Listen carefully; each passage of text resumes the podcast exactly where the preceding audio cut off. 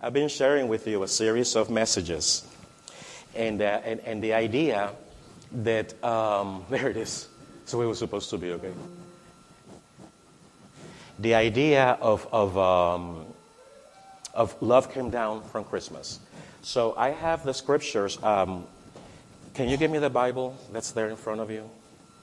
And look for Psalm 96. I want to read Psalm 96 so you guys can listen carefully to this word. Listen to the word of the Lord in Psalm 96.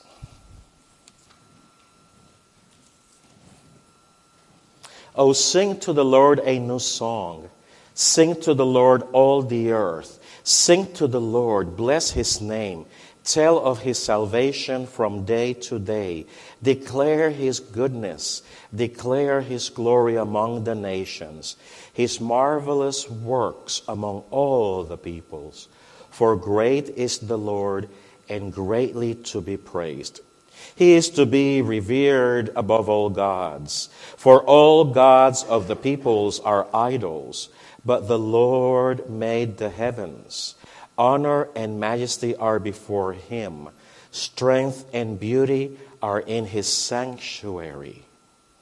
Ascribe to the Lord, O families of the peoples. Ascribe to the Lord glory and strength. Ascribe to the Lord glory due to his name. Bring an offering and come into his courts. Worship the Lord in holy splendor. Tremble before him, all the earth. Say among the nations, The Lord is king. The world is firmly established it shall never be moved. He will judge the peoples with equity. Let the heavens be glad, and let the earth rejoice. Let the sea roar and all that fills it. Let the field exult and everything in it. Then shall all the trees of the forest shall sing for joy before the Lord, for he is coming. For he is coming to judge the earth. He will judge the world with righteousness and the people with his truth. This following verse in the minor prophet, uh, is it the Italian one, Mal- Malachi? No, it's Malachi. Malachi, people. Don't, don't let me trick you in that. It's Malachi. But I like to say it's Malachi. Why not? The Bible should be that verse. Just kidding. Um, in Malachi, we, we heard this when I was preaching precisely on this prophet not some weeks ago. So listen to the prophet. See, I am sending my messenger to prepare the way before me, and the Lord whom you seek will suddenly come to his temple. The messenger of the covenant in whom you delight, indeed, he is coming, says the Lord of hosts. But who can endure the day of his coming, and who can stand when he appears? For he is like a refiner, a refiner's fire, and like fuller's soap. He will sit as a refiner and purify, purifier of silver.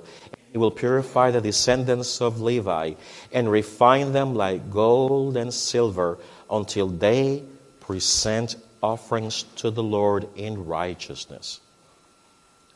Then the offering of Judah and Jerusalem will be pleasing to the Lord as in the days of old and as in former years. I will be doing the reading later on in the message. Actually, I will be concluding the message with the reading this morning. And if you saw that I disappeared, it's because I left the message on my desk. And when I stood up in the lectern here, I was going to repeat last week's sermon. Paul would say, It is not grievous for me to repeat, O Galatians, the things that I have shared with you in the past.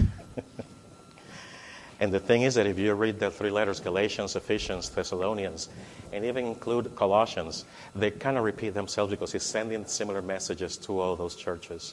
But today we have gathered to, to continue our Advent series of love came down on Christmas. And we selected that series because Jesus embodies love. God, the scripture says that God is love. Love, and therefore it is our responsibility who have been blessed with a relationship, who have been blessed with the love of God in our lives, who have been wakened and quickened that God is alive and blessing us in our lives. We are supposed to testify to that love. How many of you are aware that God is in your life? Let me see the ones who didn't raise their hands because they either have arthritis or they don't know. And smack them into reality. Did you know that is the 13 gifts of the Holy Spirit? No. Slap. The gift of slapping people into reality. No. it should be. she laughs. I think we use that in the island a lot, right? But it's not a gift. So basically, the love of God who has been poured in our hearts, God is telling us and reminds us not only every day, but every year that that love is everlasting. And last week, that was the theme that we spoke, that we dealt with.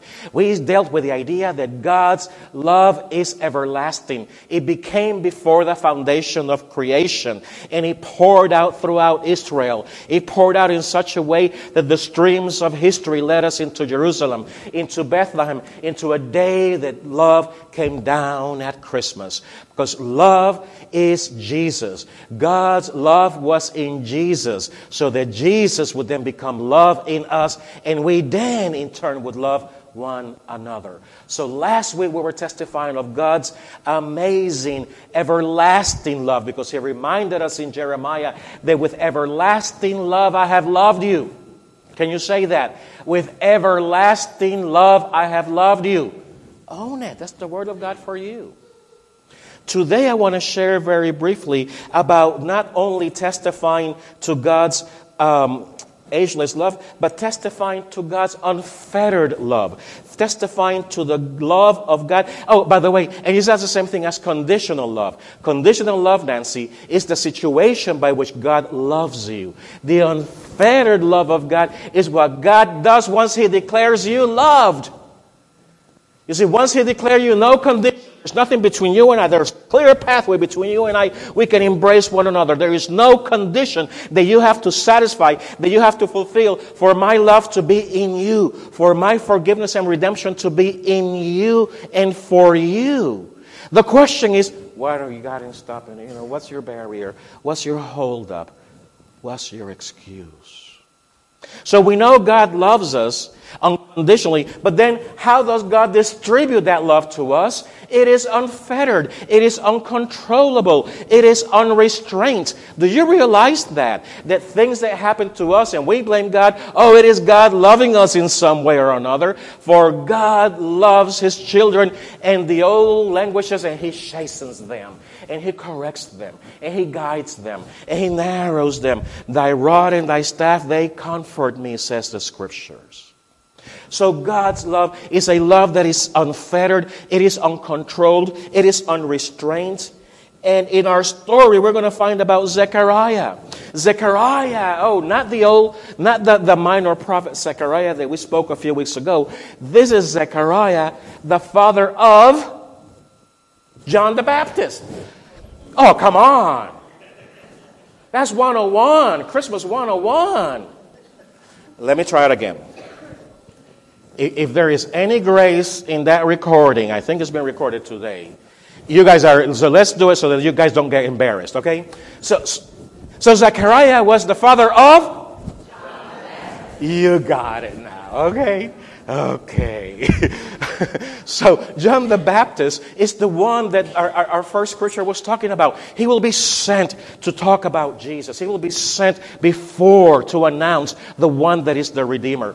Well, Zechariah is his daddy. Zechariah, guess what he was? He was a priest. He wore stuff like this on the Sabbath.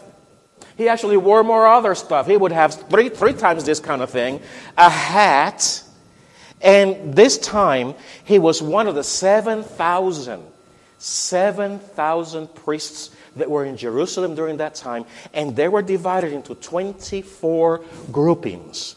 Every grouping, guess what, had the privilege of serving the temple, of doing the worship for two weeks out of the year. Does it add up? In their calendar, it does. Okay? So this time, it was the family of Abdias.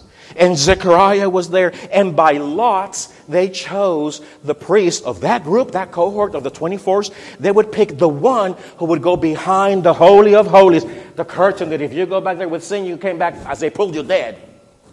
Because you couldn't go back there without any redemption, without any blood, without any sacrifice in your hands. And it was Zechariah's turn. But you and I know that Zechariah kept a little secret in his heart. One of those nagging prayers they will repeat over and over again. And we never get the answer to that prayer. See, Zechariah was older. And his wife's name was Elizabeth. Elizabeth, all together. Elizabeth, quiz. Father John Baptist, you know, Elizabeth. Okay. Uh, and and uh, so, so she, she also wanted a child. And they didn't have a child. In those days, it was almost embarrassing for a priest not to have a child. It was bad. You were not obeying the, the commandment of, you know, multiply and, and be fruitful. So he had that little secret. And, and I I'm sure. I was going to say, I bet. Probably, yeah. You saw me. I say, I bet that when he saw the dice were thrown and his name came up, I'm going to be the one going behind the tabernacle in the Holy of Holies, and I'm going to be the one offering. And I am the one who has the privilege to say the prayers before God. I can slip in my request. And guess what? He did. He did. He put on all his robes and his stuff, and he walked out, and, and, and he stepped in the middle, and they opened the curtains with chains. And he walked in, probably fearing for his life because he has his own agenda. And as he walked in, he sprayed the incense. The incense were symbols of the prayers and the praises of all the people that are outside in the temple. And they knew that the priest was praying for them when they saw the smoke come out. And the aroma of the incense, He's praying for us. He's interceding for us. You see, you don't get that when I'm doing that at home. These days, when I'm praying for you, there's no smoke stack coming out, black or white smoke. Habemos, Papa. No. But, but so in his story, he goes in and he makes the prayer. And you know what happened? Gabriel showed up. What?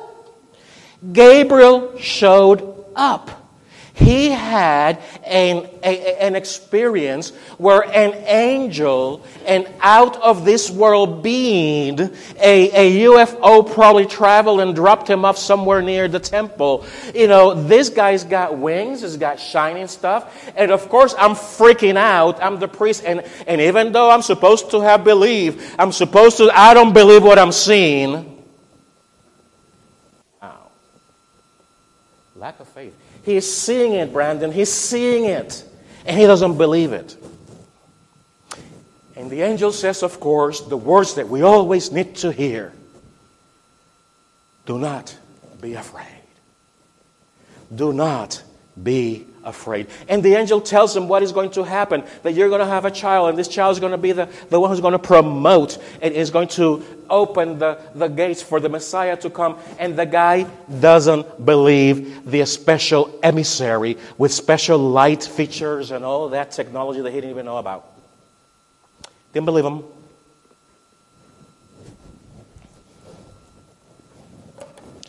Just would not believe the guy. You see, God answers prayers.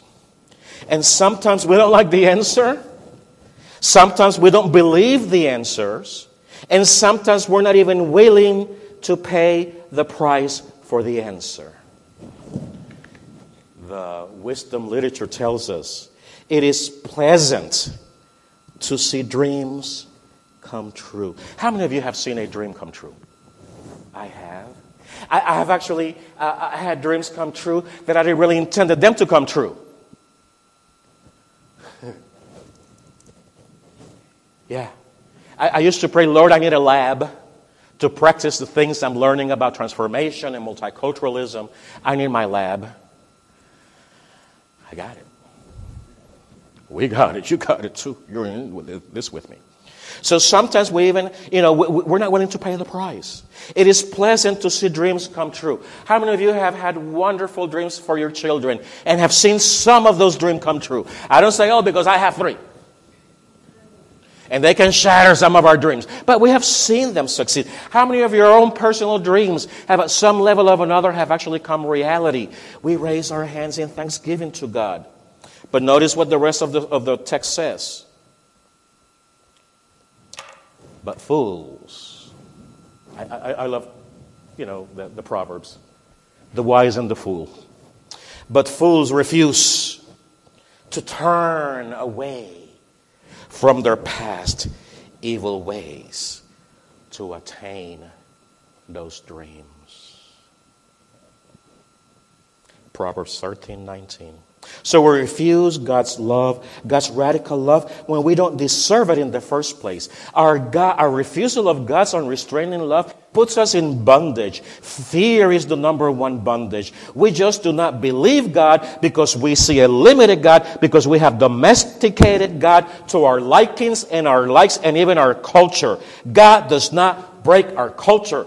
God does not ask me to give up my three cars when I only use one. God does not ask me to give up three homes when I only need one. God does not ask anything of me that should even bother me or put me on comfort.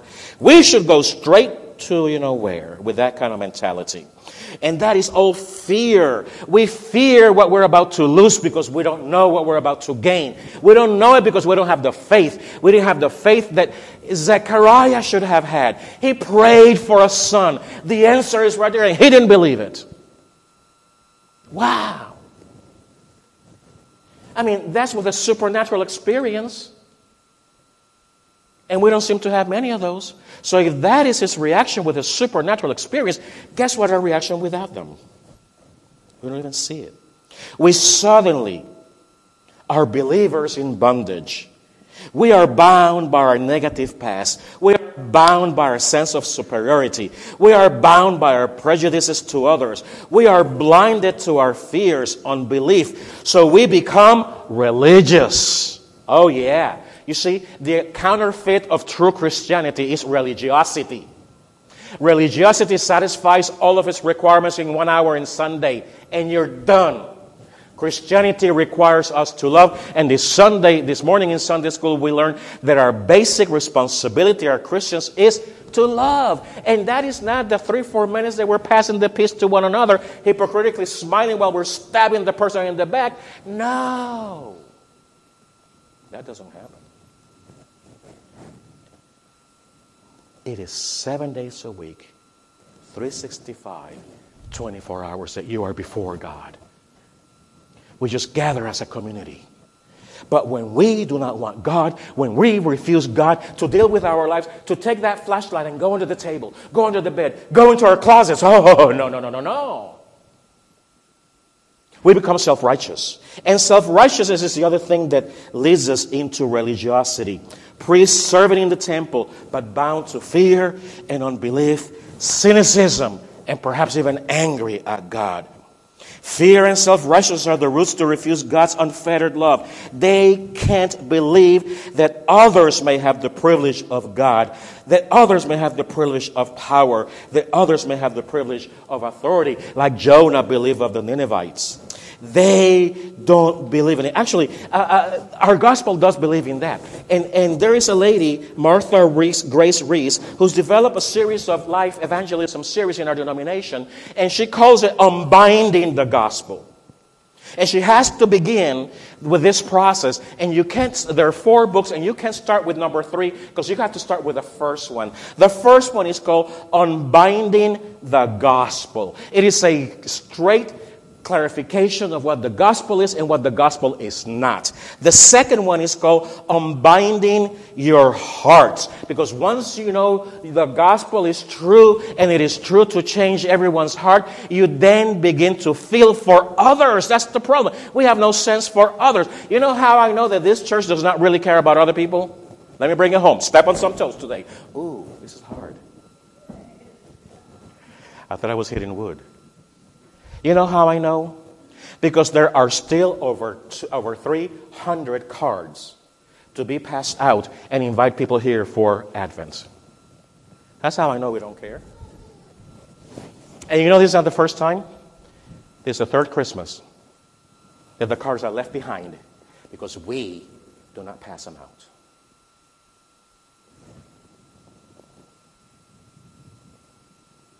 This is called a therapeutic silence.